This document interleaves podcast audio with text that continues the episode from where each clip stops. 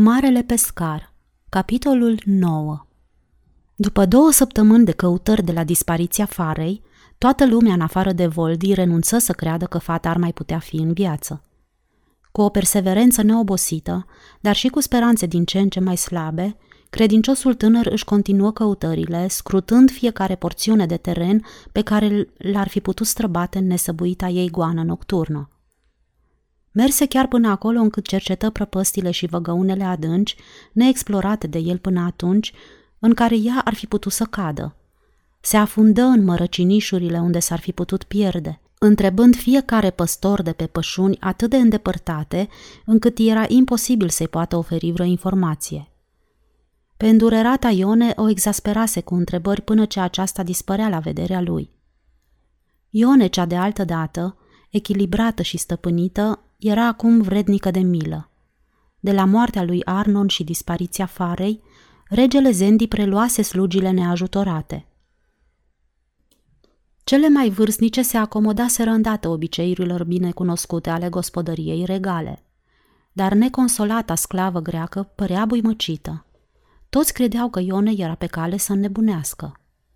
După cum se spunea, Ione stătea toată ziua singură, în cel mai îndepărtat colț al locuinței servitorilor, izbucnind din când în când în văicăreni isterice. Iar când cineva se apropia de ea, se retrăgea înfricoșată și cu privirea rătăcită, de parcă se aștepta să fie lovită. Pus la curent cu starea ei jalnică, Voldi își pierduse și el orice speranță că fata i-ar mai putea furniza vreun indiciu. Desigur, erau mulți aceia care își aminteau de teribilul jurământ pe care îl făcuse Fara când nu era decât o copilă, însă hotărârea ei de a porni într-o aventură atât de irresponsabilă întrecea orice închipuire. Pentru a curma aceste speculații și mai cu seamă pentru a-l convinge pe nestăpânitul Voldi să nu-și ducă la îndeplinire hotărârea de a o căuta în îndepărtata Galilee, regele și consilierii lui au ținut o consfătuire, întorcând lucrurile pe toate fețele. La sfârșit, Voldi a fost chemat să afle rezultatul discuțiilor. Descurajat și bolnav, pentru că oboseala și neliniștea nopților nedormite îl dovediseră în cele din urmă, el asculta răvășit când regele Zendi îi comunică părerea unanimă. Era credința lor fermă, declară solemn Zendi, că nicio femeie tânără în deplinătatea facultăților sale mintale, așa cum părea Fara, nu ar fi încercat o expediție solitară într-o țară ostilă, cu intenția de a-i asasina regele strașnic păzit. Aceasta era judecata înțeleaptă a Consiliului, care socotea că orice efort în vederea căutării ei în partea aceea însemna un act de curată nebunie. Un detașament de vreo mie de călăreți încercați ar putea risca un atac al fortăreței tetrarhului Antipa, situată la 20 de mile dincolo de Iordan, continuă Zendi. Dar ca o copilă de 17 ani să călătorească neînsoțită peste 70 de leghe, într-un teritoriu însesat de bandiți, pentru a se răzbuna pe un rege în propria sa fortăreață, asta era o absurditate prea mare pentru a fi crezută chiar și de un tânăr curajos și viteaz pe care loialitatea, dragostea și mâhnirea l-au dus la disperare. Când Zendi termină de vorbit, urmă o lungă tăcere care sugera că Voldi își putea pleda cauza dacă dorea, dar el nu spuse nimic. Bătrânul Dumach își drese glasul și luă cuvântul – Chiar dacă ea a fost destul de nesăbuită să încerce astfel de aventură, cu siguranță că până acum a dat de o sumedenie de necazuri. Voldi tresări și ridică imediat capul. Vreți să spuneți, domnule, că ea ar fi chiar întemnițată? Poate și mai rău, murmură Dumah. Față de această afirmație, Voldi țâșni de pe locul său și căzu în genunchi înaintea regelui strigând – nu mai pot îndura această stare de lucruri, sire. Vă rog, vă implor, lăsați-mă să plec în căutarea farei printre iudei. Bătrânul Mișma, aflat alături de rege, îi șopti ceva. Zendi îi făcu un semn lui Voldi să se ridice și îi spuse să aștepte afară. O oră bună se scurse până să fie chemat. Consilierii se ridicaseră de pe locurile lor și păreau nerăbdători să plece. La cererea onorabilului tău bunic, îți permitem să pleci, îți vom da un certificat de cetățean arab cerând liberă trecere prin toată Iudeea.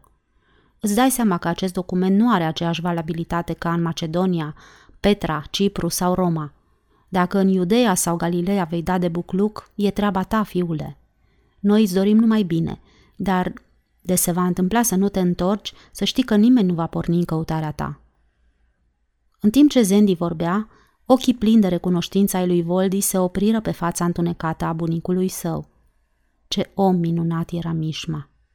Când regele termină de vorbit, Voldi se înclină adânc, iar Zendi îi puse o mână pe umăr și îi ură drum bun. N-ar fi trebuit să te las, adăugă el. Dacă maestatea voastră ar fi fost în locul meu, îndrăzni Voldi, sunt sigur că ați fi încercat. Ce arme vei lua cu tine?" se interesă Zendi. Doar un pumnal, sire. Foarte bine. E mai bine să nu porți arme vizibile și încearcă să eviți pe cât posibil orice dispută, oricât de măruntă. Și nu scoate pumnalul decât dacă ai intenția să-l folosești. Încă ceva. Trebuie să dispui de o sumă de bani convenabilă.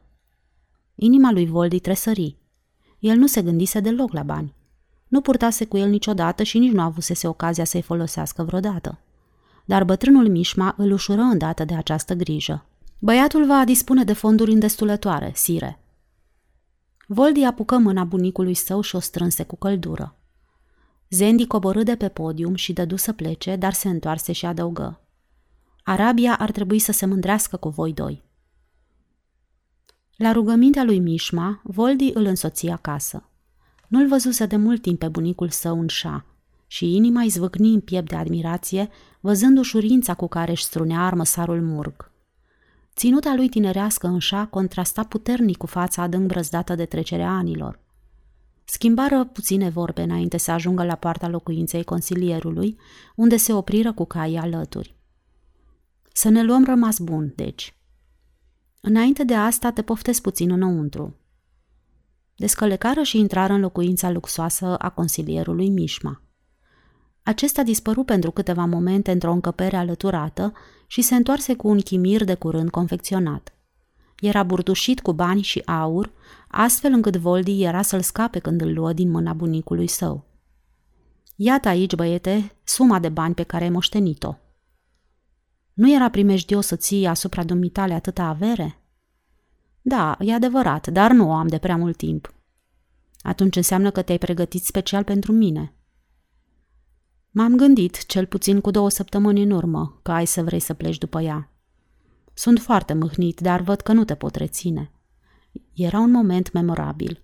Vorbeau încet, pentru că amândoi erau adânc tulburați. Nu sper să te mai văd. Sunt bătrân. Glasul lui abia se mai auzea acum. Vorbea ca pentru sine. Visam să ajungi consilier, dar acum trebuie să renunți la asemenea vise. Fie că o vei găsi sau nu, noi oricum am pierdut această ocazie. Dar în sufletul meu nu te pot condamna pentru asta. Cu cât îmbătrânesc, concepția mea despre valori se schimbă. Fata este curajoasă. Nu e de mirare că tu o iubești într-atât încât să-ți riști viața pentru ea. S-ar putea să nu o găsești. Mă îndoiesc că ai să dai de ea. Dacă e pierdută, nu te grăbi să te întorci. Ai bani destui pentru încă multe alte călătorii. Dacă o găsești, însoară-te cu ea, dar nu o aduci aici. Veți fi amândoi nefericiți. Mișma se ridică a nevoie și își puse amândouă mâinile pe umerii lui Voldi. Acum du-te, viteazul meu băiat, și liniștește-ți mama. După scena tulburătoare din propriul său cămin, unde Chitra, mama sa, se străduia din răsputeri să-și domine durerea despărțirii, în cele din urmă nu se mai putu abține și izbucni în lacrimi. Voldi se duse apoi în galop să-și prezinte omagiile regelui, din mâna căruia primi prețiosul document de liberă trecere. În ultima clipă, se duse să-și ia rămas bun și de la credincioasa Ione. Însă slugile nu au putut să dea de ea. Încălecă pe calul său înalt și negru și se îndreptă în trap vioi spre cărarea care cobora în valea Aisine. La o distanță de câteva sute de iarzi în față, o femeie păși dintr-un tufiș și îi făcu cu mâna. Era Ione, subțirică și răvășită, dar surprinzător de însuflețită. Niciodată nu puteai fi sigur de reacțiile unei minți rătăcite. Ione, care se alfundase într-o profundă melancolie și tristețe, acum părea aproape fericită. Voldi își frână calul și se opri alături de ea. Bunul meu, Voldi!" strigă ea emoționată. Du-te și găsești-o. Iată aici un mic dar pentru tine. Fata îi înmână un pachetel. Era aproximativ de mărimea unei pernuțe de copil și moale la pipăit. Era probabil o eșarfă pe care o împletise pentru el și o învelise într-o pânză bine cusută pe toate părțile. Să-l deschid acum, Ione?" întrebă Voldi încurcat. Nu, nu, nu e timp pentru asta. E doar un mic dar. Ea se întoarse zâmbind misterios și îi făcu din nou semn cu mâna. Mergi cu bine, Voldi, și să ai parte numai de bine, îi strigă, în timp ce el dădea pinteni calului său Daric și o porni în galop. Comportarea bizară a lui Ione îl tulbură, dar îi stârni și curiozitatea în același timp. Cu câteva zile în urmă, ea era de neabordat, deprimată și cu privirea rătăcită, părând ieșită din minți. Acum însă aflase despre intenția lui de a pleca în căutarea farei în Galileea și era fericită. Poate că ea știa mai multe decât spusese despre cele întâmplate în noaptea aceea când fara dispăruse. El încercase să afle adevărul de la ea, însă Ione jurase să rămână mută.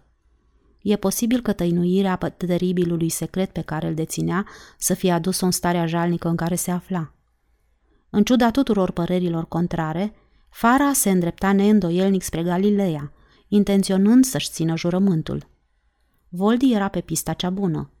Nu exista nicio îndoială în această privință, dar când încerca să examineze mai serios posibilele nenorociri pe care Fara le putea întâmpina, își pierdea orice nădejde de a o mai găsi în viață și nevătămată. În noaptea aceea se opri pentru hrană și adăpost la un han unde trăgeau de obicei caravanele în trecere, situat în mijlocul unei mici oaze de la extremitatea cea mai sudică a Mării Moarte.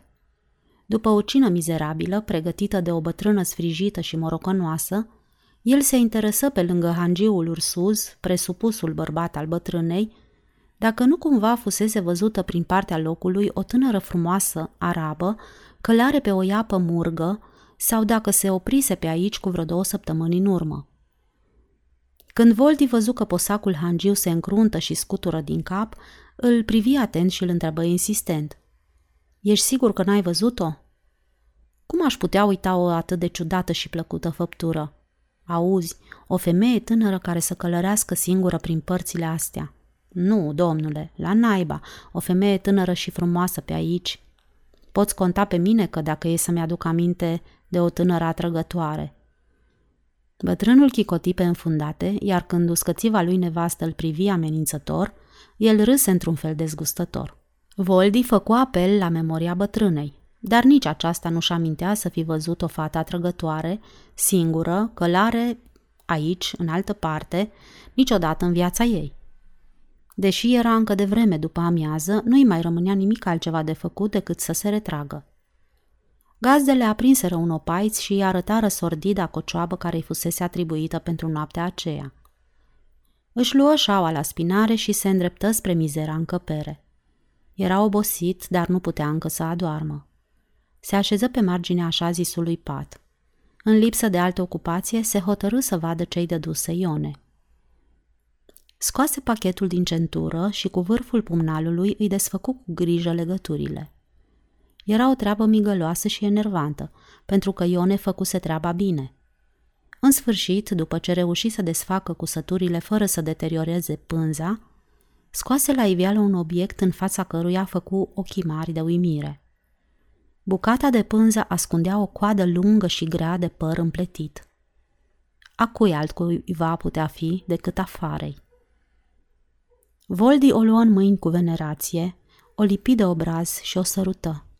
Ochii se umeziră și treptat, în mintea lui se făcu lumină cu privire la semnificația cadoului lui Ione.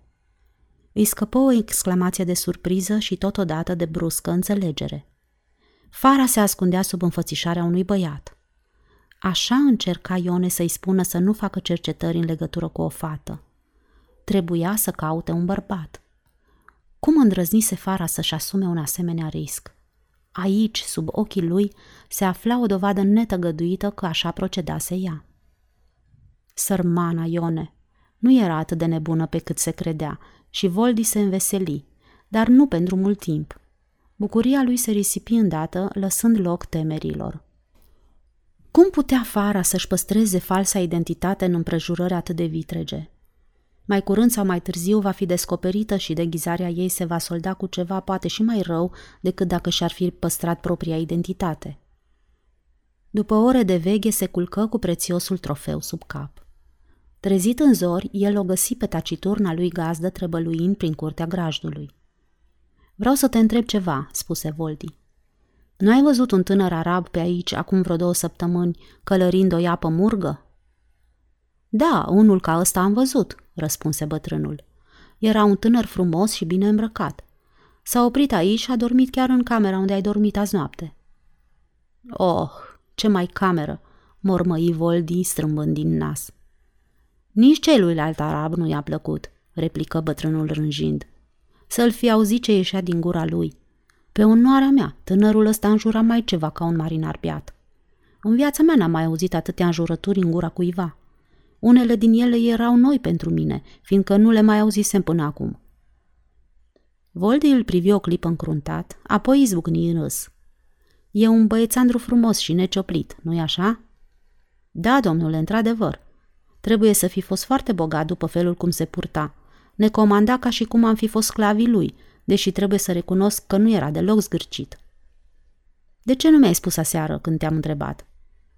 Bătrânul își frecă bărbia, apoi, ca și când ar fi înțeles brusc despre ce este vorba, privi cu ochii săi vicleni și spuse Dar m-ai întrebat de o femeie tânără, îl contrazise bătrânul. Se poate că acest tânăr de care mă întrebi să fi fost femeia de care te interesai aseară? Își lăsă capul pe spate și scoase niște sunete ascuțite. Bănuiam noi că e ceva ciudat cu el. Hai, hai. Bine, bine. Oricum trebuie să-ți spun că în această oază n-am mai auzit vreodată pe cineva înjurând astfel. Și să știi că noi am avut în gazdă tot felul de oameni, mulți conducători de caravane și cămile. În drumul său spre Enghedi, Voldi izbucni în râs de câteva ori, dar a avut și momente de profundă mâhnire. Hotărât lucru. Fara juca pe miză mare. Ea putea înșela o pereche de bătrâni ursuți și ramoliți la hanul unde trăsese, dar până în Galileea mai era cale lungă. La Enghedi, înfățișarea unui tânăr arab care trecuse cu două săptămâni în urmă reveni îndată în memoria localnicilor întrebați. Un tânăr țâfnos și arogant?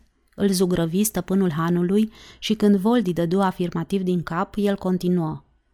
Da, îmi aduc aminte bine de el. Avea înfățișare de om stărit și călărea o iapă zburdalnică, împodobită cu destulă argintărie pe căpostru și o cravașă cu încrustații atât de scumpe că în prețul ei ar fi putut cumpăra totul din casa mea. Nu ți s-a părut că acest tânăr era puțin nepoliticos?" insistă Voldi. Da, puțin," rânji hangiul și se încruntă. Îmi trântea la înjurături în vreo trei limbi, aramaică, arabă și greacă, iar slugilor în latină. Nimic nu era pe plac. Voldi se străduia să fie serios, deși cu greu își stăpânea râsul. Ăsta e individul pe care îl caut, spuse el, nu mai încape îndoială. Când a plecat, nu știi încotro a luat-o? Pe vechiul drum al sării. Spunea că se îndreaptă spre port și, dacă nu o fi fost jefuit înainte să ajungă acolo, a rămas în pielea goală în Gaza. Nu mai nebun să fii și să ai curajul să te avânzi călare de unul singur prin văgăuna aia blestemată, chiar și ziua în amiaza mare. L-ai avertizat în legătură cu pericolele astea? Nu, nu i-am spus nimic, răspunse hangiul. Era atât de al naibii de sigur pe el și apoi nu era treaba mea să mă bag nepoftit în bucluc. Sper că prietenul meu va fi fost cu băgare de seamă, spuse Voldi cu mai multă încredere decât simțea. Cu gura pe care o are, cred că mai curând ceilalți trebuie să fie cu băgare de seamă, replică hangiul. Da, și cu pumnalul lui, completă Voldi, sperând că spusese adevărul. În dimineața următoare, pe când călărea pe drumul principal, se simți din nou stăpânit de gânduri negre. Cu câte neplăceri nu se putea confrunta fara în calea ei. La ce nu puteau recurge acești oameni ticăloși ca să provoace un călăreț care nici măcar nu se sinchisise să-și mascheze bogăția și rangul? Dar conducătorii ăștia de caravane cu nas coroiat și privire vicleană, care îl priveau cu atâta fățișă nerușinare, de ce ar fi fost în stare dacă, la o cercetare mai emănunțită, deghizarea farei ar fi descoperită? După cât se pare, Fata înțelesese că, pentru a fi cât mai convingătoare în noul ei rol, trebuia să facă scandal și să fie arogantă. Voldi spera ca ea să nu exagereze în sensul ăsta. Putea să-i apară în cale cineva care să nu se lase impresionat de fanfaronada și nelegiuirea ei. Sărmana lui Fara, dragă, ea n-ar rezista prea mult într-o eventuală încăierare. În vechiul Hebron, el făcu cercetări la două hanuri, dar nimeni nu-și amintea să fi văzut un tânăr arab cu înfățișare prosperă, călărind o iapă murgă. După vreo două ore petrecute întrebând în dreapta și în stânga, Voldi hotărâ că Fara trebuie să fi trecut prin orașul istoric fără să se fie oprit. El își răni calul și la dăpă, dejună în grabă la hanul principal și o luă din nou la drum. Acum trecea printr-un ținut mai fertil, incomparabil mai atrăgător, și întâlni destule căruțe trase de măgari încărcate cu pepeni, struguri, grâne și nutreți, îndreptându-se spre piață. La câteva mile la soarea pune de Hebron, în apropiere de o răscruce de drumuri, Voldi zări un călăreț care se apropia agale și care îi trezi interesul, dat fiind frumoasa iapă pe care o călărea. Mult prea de soi pentru înfățișarea jerpelită a călărețului și care semăna izbitor cu Saidi, iapa farei.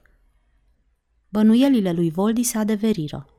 Tipul îndesat și slinos, cu o tunică zdrențuită și barba încălcită, nu își putea permite un cal de o asemenea valoare. Pielea lui tuciurie îi trăda imaginea de Idumean, ceea ce nu era în favoarea lui. Căpăstrul vechi și ponosit era o încălceală de curele și funii din cânepă ce nu se potrivea deloc unui animal pur sânge. Pe măsură ce se apropia unul de altul, și retul idumean, conștient acum că era cercetat cu atenție, înfipse sălbatic călcâiele în coastele iepei, hotărât să treacă repede și neobservat. Voldi, la rândul lui, îl îndemnă pe Daric să treacă drumul, blocându-i calea cu o frână bruscă. Ce vrea să însemne asta?" urlă idumeanul cu glas răgușit. Cum ai pus mâna pe iapa asta?" întrebă Voldi furios. Cine vrea să știe?" ripostă idumeanul. Chiar eu, omule!" strigă Voldi. Ea aparține unui prieten al meu. Aici, Saidi. Și Voldi întinse mâna spre botul catifelat al lui Saidi, ale cărei nări începură să fremăte. Ea paciuli urechile și făcu un pas înainte, adulmecând, în timp ce călărețul ei o trăgea de frâu înapoi. Iapa este a mea, mormăi dumeanul rânjind. Am cumpărat-o acum câteva luni. Ia mâinile de pe căpăstru sau va fi vai și șamar de tine. Nu e adevărat. Iapa asta a fost furată. Nu e a ta. Văd că te-ai descotorosit de șa și de căpăstru. Poate îmi spui și mie ce s-a ales de tânărul arab de la care ai furat-o. Și dacă afli, ce ai să-mi faci, flăcăule?" Șuieră idumeanul agitând în aer un bici uzat. Mă lași să trec sau nu? Nu înainte de a-mi răspunde la întrebare. Idumeanul răspunse ducându-și brațul înapoi și plesnind puternic din bici pe lângă fața lui Voldi. Instinctiv, acesta ridică un braț să se apere, dar capătul curelei mușcă din pielea gâtului. Biciul coborâ din nou, de data asta peste crupa iepei. Apoi omul se dădu înapoi și se întoarse să plece. Nici arabul și nici idumeanul nu păreau dispuși să descalece pentru o luptă pe drumul public. Deja două căruțe de piață se opriseră, atrase de disputa lor. O caravană de cămile tocmai se îndrepta spre ei, venind dispre asfințit. Aparent temându-se de bucluc, idumeanul dădu pinte în iepei, biciuind-o sălbatic. Scăpa de strânsoarea lui Voldi, calul țâșni. La răscruce, călărețul lui Dumean o luă spre stânga, pe un drum neumblat, ceva mai lat decât o potecă, cu Voldi pe urmele lui în plin galop. Ambii cai aveau experiență în întreceri. Parcurseră mai mult de o jumătate de milă până ce Daric ajunse alături de Saidi. Drumul de țară se îngusta acum mărginit de tufișuri dese. Deoarece Daric luase un avans de o lungime de gât, amândoi caii erau atât de aproape unul de altul încât trupurile lor se atingeau.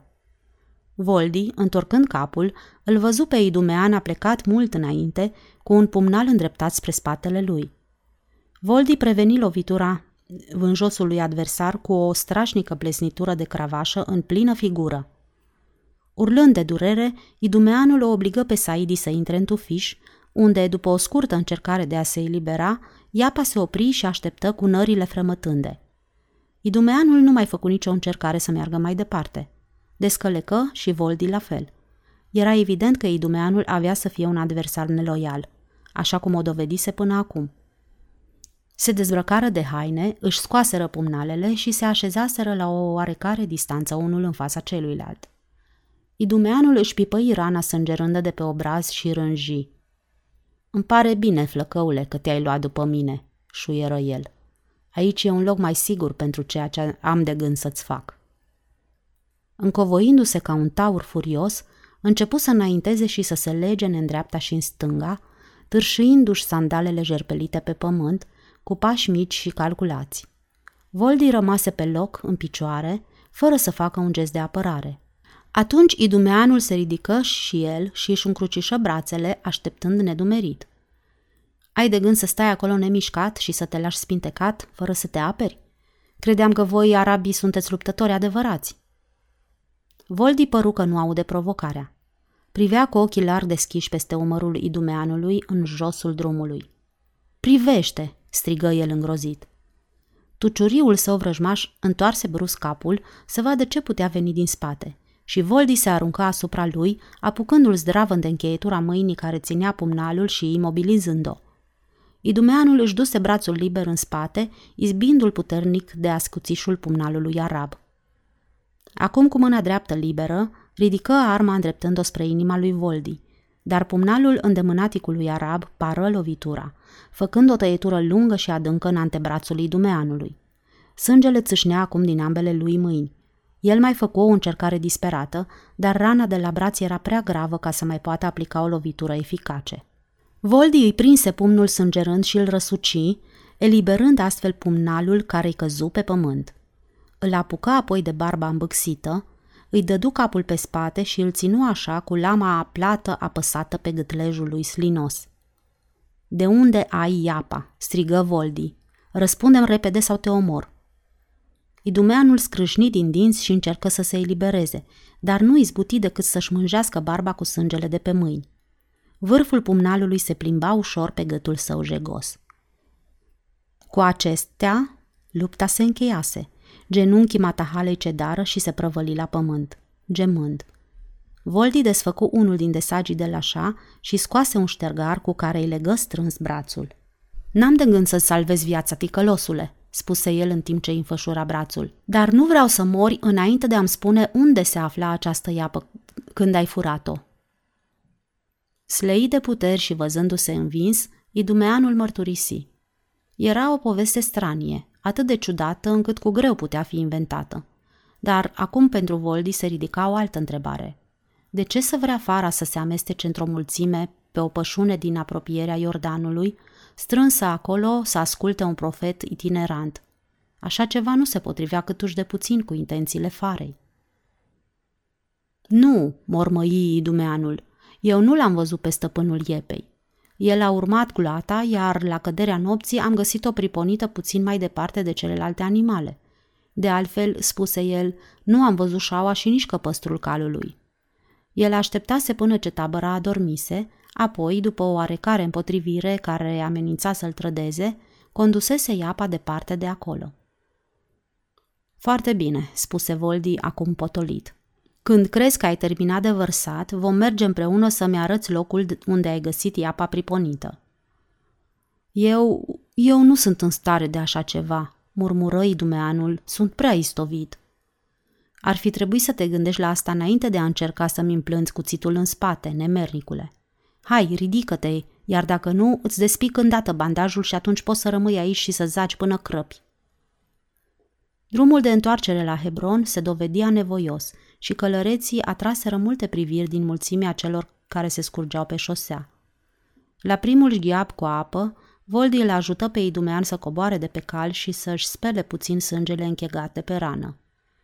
Din fericire pentru amândoi, nu întâlniră nicio patrulă. La răsărit de Hebron, ei făcură cale întoarsă și se îndreptară spre miază noapte. Era târziu după amiază când ajunseră la pajiștea de pe malul Iordanului. Iarba culcată și pământul bătătorit erau o mărturie a trecerii puzderiei de oameni. Acolo, arătă tânărul cu fața schimonosită de durere. Acolo era priponită iapa. Descălecând, Voldi îl apucă pe Daric de căpăstru și cercetă atent împrejurimile. Se întreba cum a reacționat Fara când a descoperit dispariția lui Saidi – Avea la ea destui bani ca să cumpere un alt cal? Fără îndoială, nu plecase ea la drum lung fără bani. Imposibil de crezut, pe de altă parte, că pornise pe jos. Călătoria ei era și așa hazardată, fără să mai adauge și acest risc. Nu, hotărâ el, Fara își procurase fără îndoială un alt patruped, de orice fel. Și acum ce va face cu Saidi? Nu era proprietatea lui, nu o putea vinde, dar nici nu o putea lua cu el. Călătoria lui implica destule pericole.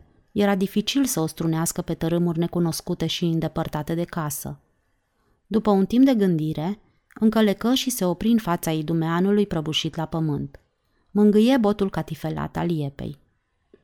Rămâi cu bine, Saidi, spuse el, ignorându-l cu desăvârșire pe bandit. Îmi pare rău că te părăsesc, dar n-am ce face. Fără a-i adresa vreun cuvânt idumeanului care zăcea neclintit, dar uluit de gestul arabului, Voldi porni în galop, întrebându-se unde, când și dacă va da vreodată de urma farei. Socotind că trecuse prin destule emoții pentru o zi, Voldi porni înapoi spre Hebron pentru a-și petrece noaptea. În dimineața următoare, de vreme, el se afla din nou pe drumul spre asfințit. Depăși încrucișarea drumurilor unde cu o zi înainte îl întâlnise pe banditul lui Dumean, apoi străbătu mica localitate adormită numită Adoraim, a cărei istorie sângeroasă, dacă ar fi cunoscut-o, i-ar fi putut trezi interesul. Se oprea adesea și întreba pe țăranii întâlniți în cale, care își lucrau pământurile prin apropiere, dacă își aminteau să fi văzut un arab tânăr în urmă cu mai bine de două săptămâni. Nu pentru că nu căpătă informațiile dorite, dar răspunsurile lor erau ostile și indicau că nu manifestă niciun interes pentru călătoriile arabilor. Într-adevăr, păreau foarte necivilizați și Voldi început să facă speculații. Cum ar răspunde un păstor arab dacă ar fi întrebat de un călăreț iudeu cu un statut social aproximativ asemănător lui, dacă a văzut cumva un alt iudeu pe drum cu câtva timp în urmă? Păstorul ar fi blagoslovit de sigur cu o seamă de înjurături, nu numai la adresa iudeului, dar și a tot neamului lui, inclusiv unchi, bunici, urmași și toată seminția. Frumoasă lume! Opririle sale ocazionale, deși scurte, întârziară considerabil planului de călătorie, astfel încât se lăsase deja seara când ajunse în vechea și sordidă așezare Lachish, la încă 15 mile departare de Gaza. Luna era prea nouă ca să-i fie de folos unui călăreț nocturn. Se îndreptă spre grajdul singurului Han, care era gol. Semn rău, se gândi Voldi. Învățase că acolo unde există loc destul de poposit, motivul este întotdeauna lesne de bănuit. Presupusul hangiului ieși în întâmpinare, dar el hotărâ că e mai bine să se ocupe personal de cele trebuincioase calului, în timp ce își țesăla atent fidelul animal. O operație ce implica și un dialog tainic cu calul, la care Daric contribuia cu câte o mișcare a capului și mușcând în joacă, Voldi simți în spatele lui o prezență tăcută. Întorcându-se, dădu peste silueta unui bărbat la vreo 40 de ani, plăcut la înfățișare și bine îmbrăcat, evident un roman. Voldi se opri și schimbă cu noul venit câteva cuvinte amabile de salut. Ești arab, bănuiesc," spuse romanul. Da, domnule, mă numesc Voldi. Numele meu este Mencius. Caravana pe care o însoțesc este instalată la o depărtare de o milă, în partea de sus a drumului. Calul meu șchiopătează sau se preface. Speram să găsesc pe aici un om priceput, un vraci de cai, dar văd că n-am șanse, iar grăjdarii ăștia nu știu nici măcar pe ce lume trăiesc. Vrei să mă uit eu la el?" întrebă Voldi. Ți-aș fi foarte îndatorat dacă nu-ți cer prea mult," spuse Mencius. Se pare că voi, arabii, știți totul despre cai." Nu chiar totul," protestă Voldi dar știm că obosesc și ei după un drum lung și cu cât sunt mai inteligenți, cu atât șchiopătează mai tare. Ai dreptate, Chicoti Mencius. Și uneori ei uită care e piciorul cu pricina. Oricum se pare că al meu îmi spune adevărul. Traversarea agale de partea cealaltă a curții interioare, unde un armăsar alb își rumega liniștit nutrețul. Voldi se opri lângă el și îl urmări în tăcere timp îndelungat, până ce Mencius, nerăbdător, îl întrebă la ce concluzie a ajuns și unde îl va consulta. Încă nu, spuse Voldi preocupat, continuând să-l studieze atent. Armăsarul ridică piciorul drept din față, apoi îl lăsă binișor în jos. Atunci Voldi se apropie de îndată, îl bătu ușor cu palma peste, peste crupă, îi pipăi chișița și îi ridică piciorul să-l cerceteze. Mencius se apropie și el. E prost potcovit, domnule, spuse Voldi.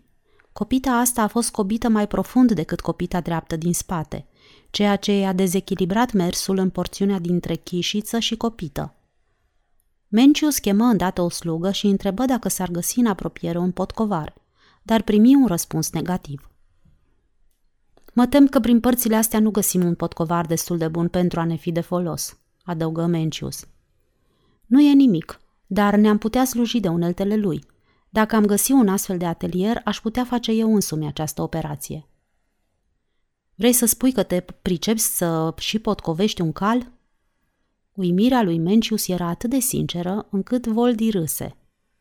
În drum spre potcovărie, el începu să-i explice că orice tânăr arab care călărește este și vraci în același timp și face acest lucru din instinct.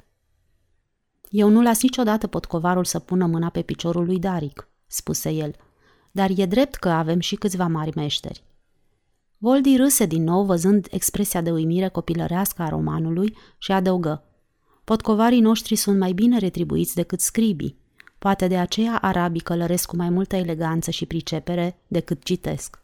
Mencius se amuză la auzul acestor ciudățenii, dar se pare că nu era sigur că aprobă lipsa de interes a tânărului arab Chipeș față de educație. Pe Voldi îl plăcuse din prima clipă și n-ar fi vrut să-l jignească considerându-l analfabet.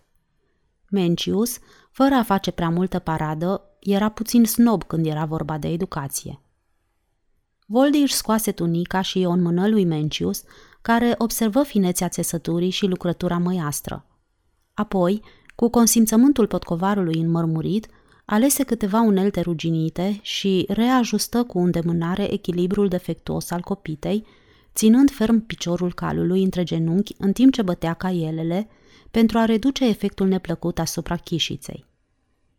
Înainte să termine operația, auzi deodată o discuție în greacă în spatele său. Se întoarse și îl privi surprins pe Mencius, dar văzu că acestuia îi se alăturase un alt roman, mai tânăr decât el și aparent subordonatul lui. Mencius era cel care vorbea și, evident, nu se aștepta ca Voldi să înțeleagă. Privește, Pincus, cu cât îndemânare și pricepere lucrează, spunea Mencius. Iubește caii și de aceea vrea să-și scutească, să-i scutească de suferință. Auzi, cai, să le consacri toată viața. Ciudat lucru și cu arabii ăștia. Ei sunt isteți, dar toată știința lor se oprește la cai. În rest, nu mai știu nimic. Voldi terminase de potcovit, dar nevrând să-l întrerupă pe Roman din dizertația sa cu privire la modul de gândire al arabilor, el reținu în continuare între genunchi piciorul armăsarului, masându-l ușor și ascultând. Uită-te, de exemplu, la acest băiat chipeș, cu aspect înstărit, cu gesturi elegante și inteligent și care provine fără îndoială dintr-o familie bună. Dar pariez pe 500 de sesterți că nu știe nici măcar să-și scrie numele. Eu nu m-aș lua la întrecere cu excelența voastră, spuse Pincus, dar cum veți afla dacă e așa sau nu? Ce-ar fi să-l întreb direct, sugeră Voldi cu un zâmbet malițios. Penibilul incident care putea ofensa lesne pe oricine, contribui la împrietenirea celor doi. Versat în ale diplomației, Mencius recunoscuse cu umilință că orice încercare de a se scuza ar face situația și mai penibilă. Ceea ce îl îndemnă pe Voldi să adauge. Da, domnule, ai dreptate în legătură cu Arabia. Eu nu trebuia să ascult la discuția voastră, dar nici nu puteam pleca, iar cunoștințele mele de greacă sunt pur întâmplătoare, vă asigur. Pincus, care izbutea cu greu să-și păstreze calmul, izbucni într-un hohot de râs. Întregul episod era prea ridicol ca să fie privit cu seriozitate. Voldi recunoscu la rândul lui că situația era hazlie. Mencius își depăși treptat stânjeneala. Apoi, cu o demnitate desăvârșită și cu respect, Mencius îl prezentă pe Pincus drept conducătorul caravanei pe care el o însoțea. Când tânărul roman se îndepărtă să dea instrucțiuni pentru trimiterea caravanei a doua zi, la Gaza, unde avea să aștepte în port, Mencius și Voldi se mai întreținură o bucată de vreme. Ei cinară împreună și stătură până seara târziu, când se despărțiră. Cunoștința lor se transformă repede într-o prietenie. Amândoi aveau același sentiment. Poate fără să-și dea seama, Mencius îi deschisese noi orizonturi tânărului arab, care nu mai călătorise până atunci dincolo de fruntariile țării sale. Voldi părea fascinat și îl încuraja pe Roman să-i vorbească despre călătoriile sale îndepărtate. Pe măsură ce îi explica mai amănunțit natura acestor peregrinări, Mencius îi destăinui fără rezerve că era un emisar al împăratului, angajat în diferite misiuni, mai cu seama aceea de cercetare și organizare în problemele atât de vaste ale Imperiului. Acum chiar se afla într-o asemenea misiune ce dura de mai multe luni. Se afla în fruntea unei flote de 10 corăbii ale Imperiului care făceau naveta între Brindisi și Creta, cu îndatorirea de a izori pe tembelii cretani la minele lor pentru fierul pe care îl îmbarca și îl trimitea la Roma. El reținuse una din corăbii și pornea spre Cipru, unde organizase o caravană pentru a aduce cupru din minele lor interioare, iar când corăbile se întorseseră de la Roma cu balast, el însoțise cuprul la Cezarea, unde avea să fie folosit în construirea de docuri largi. Ar trebui să rămâi câteva zile la Cezarea, Voldi, dacă ai intenția să te îndrepți spre coastă, îl sfătui Mencius. Imperiul construiește acolo lucruri mărețe. Un dig lung din piatră de două mile și un port minunat, menit să fie unul dintre cele mai mari porturi ale mărilor noastre. Nu mi-am dat seama până acum că iudeii au atâtea de exportat, observă Voldi. Nu numai că au, admise Mencius, aproape șoptind, dar va veni o zi când Imperiul își va îndrepta toată atenția spre dezvoltarea acestor meleaguri și atunci să vezi comerț. Să înțeleg că Roma are de gând să subjuge complet Iudeea? Ei bine, și Mencius se opri pentru a găsi cele mai potrivite cuvinte. Când vei vedea noile cheiuri din cezarea, cred că vei ajunge la aceeași concluzie. Oricum, presupun că orice s-ar abate asupra iudeilor nu-i va deranja prea mult pe arabi. Nu știu, spuse Voldine hotărât. Noi așa am fost învățați să credem, cu mulți ani în urmă, și am încheiat cu ei o scurtă alianță pe care am regretat-o ulterior. Mencius cuvință și ridică din numeri. Desigur, îmi amintesc. Irod ajunsese să se teamă și l-a căsătorit în grabă pe ticălosul de Antipa cu mica și drăgălașa voastră prințesă. Apoi a trimis-o acasă cu inima zdrobită. Am întâlnit-o odată. Era frumoasă. Pentru mine a fost întotdeauna un mister. De ce voi, arabii, n-ați făcut scandal pentru rușinea pe care v-a pricinuit-o? Voldi se îmbujoră ușor și admise cu jenă că arabii reacționează uneori cu întârziere când e vorba să-și plătească datoriile. După o pauză, el adăugă. De altfel, e o poveste lungă, Mencius. Aș dori să o cunosc mai bine, declară Mencius cu un entuziasm neașteptat, descumpănindu-l pe arab, care schimbă subiectul făcând un gest plictisit cu mâna. Povestește-mi tu mai bine despre călătoriile tale, spuse el. Ai descărcat cuprul în cezarea și... Nu, nu am descărcat cuprul. După cum îți spuneam, mi-am luat armăsarul pe Brutus cu mine. Dacă ai ști cât urăște calul ăsta călătoriile. Am lăsat corăbile în grija comandantului flotei, Fluvius, și m-am îndreptat spre Gaza. Acolo, conform planului dinainte stabilit, l-am întâlnit pe Pincus în fruntea unei caravane de cămile, gata să plece spre Engeni. L-am lăsat pe Pincus la Gaza, la baza noastră din nordul cezarei. Am vrut să constat câtă mână de lucru disponibilă avem pe terenurile de sare și dacă resursele noastre de acolo sunt îndestulătoare. Și acum te îndrept spre Roma?" întrebă Voldi. Nu chiar acum. Încărcăm sarea și o expediem pe drumul ei. Asta e o treabă care va dura probabil o săptămână. Apoi mă voi întoarce la cezarea Călare, unde îl voi găsi pe prietenul meu Antonius, care navighează cu Augusta la Roma. Îmi cam ajunge cu corăbile astea de marfă. Am de gând să plec și eu acasă mai comod, cu Augusta. Acesta este vasul de agrement al împăratului și de aceea e și foarte frumos. Când se despărțiră, aproape de miezul nopții, se simțeau de parcă erau prieteni dintotdeauna. Mencius avea să plece în zori, știind că va călări aproape toată ziua. Se despărțiră fără tragere de inimă, dar în cele din urmă fiecare puse mâna dreaptă pe umărul celuilalt, într-un gest de bun rămas cavaleresc. Dacă vii vreodată la Roma, Voldi, spuse Mencius. Puțin, probabil, dar poți fi sigur că voi încerca să te găsesc dacă se va ivi ocazia. Și pentru că veni vorba, cum aș putea da de tine? Întreabă la pretoriu și ei te vor îndruma. Întreabă de pr- proconsulul Nicator Mencius. Și tu când vei veni în Arabia, Mencius, casa noastră este și a ta. Pentru amănunte, întreabă la tabăra regelui.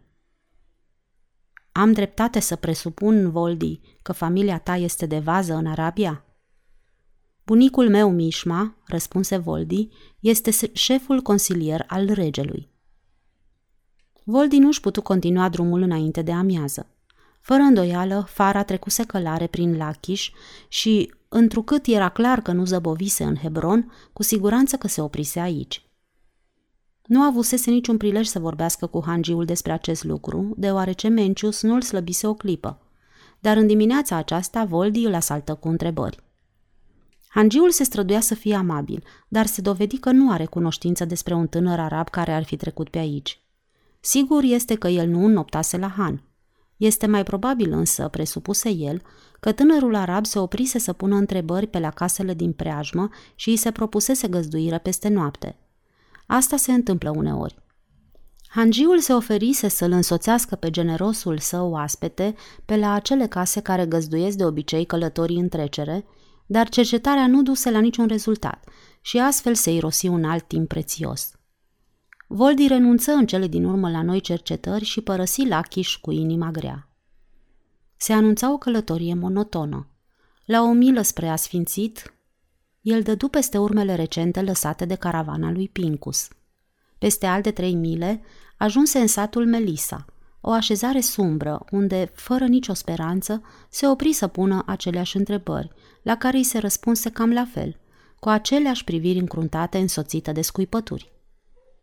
Soarele apunea când o piatră indicatoare îl anunță că Gaza era la o depărtare de încă opt mile. Amurgul cobora repede și pătrarul de lună îl mai ajută să zărească ceva, dar mai era cale lungă până la Gaza. Voldi nu avea niciun chef să ajungă noaptea, văzând bine cât de lesne te puteai trezi pe aici cu beregata sfârtecată chiar la lumina zilei. În timp ce înainta cu greu prin întuneric, pe drumul principal, la vreo 200 de iarzi în față, zări un grup de oameni angajați într-o încăierare – se auzea doar zângănitul inconfundabil al săbilor, însoțit de scurte strigăte sălbatice de avertisment sau de încurajare. Pe moment, Voldi nu se hotărâ dacă să dea năvală călare în mijlocul acestei încăierări, care se putea dovedi o luptă între grupuri de tâlhari. Se opri însă brusc când dădu cu ochii de un cal alb târât de căpăstru spre drumul principal și înțelese îndată din ce se stârnise încăierarea. Dând pinteni calului, porni în galop și se trezi la o distanță de câțiva iarzi de lupta încrâncenată, în care Mencius se apăra disperat contra trei indivizi. Voldi coborâi iute din șa și se năpusti cu toată forța în mijlocul lor. Unul din tâlhari, cu o statură atletică, se întoarse să-l întâmpine cu o sabie lată ridicată deasupra capului. Voldi nu așteptă lovitura, ci săria asupra lui. Apucându-l de încheietura mâinii cu brațul stâng, ținu câteva secunde sabia suspendată, atât cât a avut nevoie ca să împlânte pumnalul în umărul brațului înarmat. Cu un urle de furie și de durere, banditul încercă să lovească, dar de data aceasta pumnalul se înfipse în partea stângă a pieptului. Arma își atinse ținta. Când trupul se încovoie, Voldi îl trase deoparte și se aruncă între roman și adversarul său, o confruntare în care era clar că Mencius pierdea pentru că unul din cei doi agresori rămași se strecura în spatele lui și se pregătea să-l atace. În spatele tău, Mencius!" strigă el. Ți-l iau eu pe ăsta!" În timp ce Mencius încerca să pareze lovitura, tâlharul cu care se confruntase își îndrepta atenția asupra noului venit. Aparent satisfăcut că tovarășul său se va ocupa cu succes de romanul istovit, el părea că gustă anticipat uciderea tânărului intrus. Ce ai acolo, băiete? Doar un pumnal? Și cam ce ai vrea să faci cu el?" Voldi nu-i răspunse, dar îi demonstră imediat ce avea să facă. Crunta lovitură aplicată cu toată greutatea corpului veni atât de iute și de năprasnic, încât omul mai vârstnic nu mai a avut prilejul să ia poziție de apărare. Tânărul arab se aruncă asupra lui cu o repeziciune care îi dejucă calculele. Matahala, care se bucurase prea devreme că își va zdrobi adversarul, nu mai a avut timp să guste ace- această plăcere nu era decât un pumnal de 8 inci contra unei săbii de trei picioare. dar era un pumnal temerar și iscusit, care se înfipse cu precizie în brațul înarmat, străpunse mâna care se mișca instinctiv pentru a-și feri rana și brăzdă adânc o tăietură semicirculară de la frunte până la bărbie și toate acestea într-o clipă de derută a banditului. Voldi se dădu cu un pas înapoi pentru a evita un ultim efort de apărare, însă vârful sabiei se abătu asupra lui și îi crestă partea de sus a brațului. El simți cum sângele cald se prelinge pe mânecă și hotărâ că tâlharul va plăti scump această tăietură. Dar când se puse în mișcare ca să termine cu el definitiv, îl văzu pe ticălos prăvălindu-se la pământ. Între timp, Mencius își scosese adversarul în afara drumului și îl rezemase de un gard de piatră. Ticălosul aruncă sabia și ceru îndurare, o favoare pe care romanul i-o acordă cu plăcere, văzându-l incapabil să mai întreprindă ceva. Voldi își privi brațul sângerând și constată bucuros că rana era superficială. Dacă nu te-ai fi întors la timp, Voldi m-ar fi căsăpit. Mencius încă mai gâfâia, sprijinindu-se de prietenul său. Ți-au luat cumva banii?" întrebă Voldi. Da, și calul. Hei, tu de colo!" strigă Voldi lângă tâlharul prăbușit lângă zidul de piatră. Dacă ai la tine punga romanului, fă bine și dă-o, iar de nu, caut-o la prietenii tăi, buzunărește și găsește-o și fă-o repede. Străduindu-se să se ridice, banditul se supuse. Banii lui Menciu se aflau în tunica îmbibată cu sânge a primului tâlhar pe care îl întâlnise Voldi. Acesta zăcea întins la pământ și nu protestă când îi se luă punga. Zăcea nemișcat. Menciu îi ridică mâna, dar aceasta căzu înapoi inertă. Ticălosul a murit, Voldi, murmură el. Voldi se aplecă să privească chipul cenușiu, dar Mencius se interpuse cu brațul și îl împinse la o parte. Sper că nu vrei să-i păstrezi imaginea, Voldi. Se vede că n-ai mai omorât niciodată un om până acum. Vrei să spui că el mă poate urmări? În orice caz, nu e ultima oară că-l vezi. Ei pot veni noaptea să te trezească. Uneori aduc cu ei și copii mici și femei care se tânguiesc. Dar Mencius, se bâlbâi Voldi, individul nu avea dreptul să trăiască. E adevărat, dar asta nu schimbă lucrurile. Ei se întorc. Hai acum să vedem ce se petrece aici. Tâlharul mai valid își trăsese prietenul rănit pe marginea drumului și peste zidul care înconjura pajiștea unde erau priponiți caii. Figura tuciurie căruia ceilalți doi îi încredințaseră armăsarul alb îl abandonase și acum o luase la fugă pe câmp, probabil pentru a ajunge din urmă alți tovarăși. La câțiva pași, Brutus aștepta să fie luat în primire. Ajută-mă să mă urc, Mencius, spuse Voldi după o încercare nereușită. Voldi, dar tu ești rănit, exclamă Mencius. De ce nu mi-ai spus? Mâneca ta e plină de sânge. Acum văd.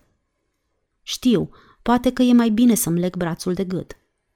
Ne oprim îndată la fortul din Minoa, spuse Mencius în timp ce îi înfășura rana sângerândă. Îl cunosc pe comandant. E un vechi prieten al meu, legatul Vitelius. Obișnuiam să mă opresc totdeauna la el în cursul acestor drumuri, dar acum, în ultimul timp, n-am mai dat pe acolo. Fortul este prost administrat, e murdar și nu mai există disciplină. Sărmanul Vitelius bea mult – nu e niciodată beat criță, dar nici treaz nu e. A brutizat cât e ziua de lungă. Era miezul nopții când ajunseră la uriașa și disgrațioasa clădire dreptunghiulară, cu ziduri înalte, pe care fluturau stindardele romane decolorate de arșița soarelui. Santinela somnoroasă îi lăsă să intre fără prea multe întrebări. Legatul Vitelius, posomorând și clătinându-se, dar destul de treaz ca să fie amabil, fusese scos din așternut. Ascultă povestea călătorilor și îl convocă îndată pe doctorul regimentului, care le curăță și le pansă rănile. Voldi și Mencius împărțiră o cameră spațioasă, dar niciunul din ei nu avea chef de dormit. Erau încă tulburați de pățanile acestei nopți și de providențiala lor întâlnire. Am impresia, Voldi, că te cunosc dintotdeauna, șopti Mencius. În noaptea asta mi-ai salvat viața. Îți sunt profund îndatorat și mă întreb ce aș putea face să-ți răsplătesc acest gest prietenesc suprem. Oarecum, spre surprinderea lui, Voldi se ridică într-un cot și spuse cu o voce gravă. Am nevoie de sfatul tău. Mă aflu într-o foarte serioasă dilemă și vreau să-ți dezvălui un mare secret. Rezămându-se de pernă, Mencius ascultă cu atenție aproape incredibilă povestea jurământului făcut de Fara în copilărie, a dispariției ei și, în sfârșit, a disperatei lui goane în căutarea fetei. Nu știu, murmură Mencius, clătinând capul gânditor când Voldi termină povestea. Mă îndoiesc ca ea să fi făcut atâta drum fără să fi dat de vreo belea, dar sigur că merită să o cauți și dacă dragostea și curajul te însoțesc, ai să reușești. Înainte să adoarmă, Voldi îi promise că va aștepta în Gaza până ce Mencius va expedia corăbile și apoi vor călători împreună până la cezarea. Dar trebuie să-ți mai smulg o promisiune, Voldi. Dacă mergi cu mine la cezarea, acum tonul lui Mencius era grav. Desigur, promise Voldi. Orice. Augusta va lua la bordul ei familia regală, într-o călătorie de plăcere la Roma. Va trebui să-mi promiți că nu te va interesa niciun membru al acestei familii. Dar de ce m-ar interesa? exclamă Voldi. Șeful familiei este chiar cărmuitorul Galilei. Antipa? Exact. Și bagă de seamă să te ții de cuvânt. Noapte bună! Sfârșitul capitolului 9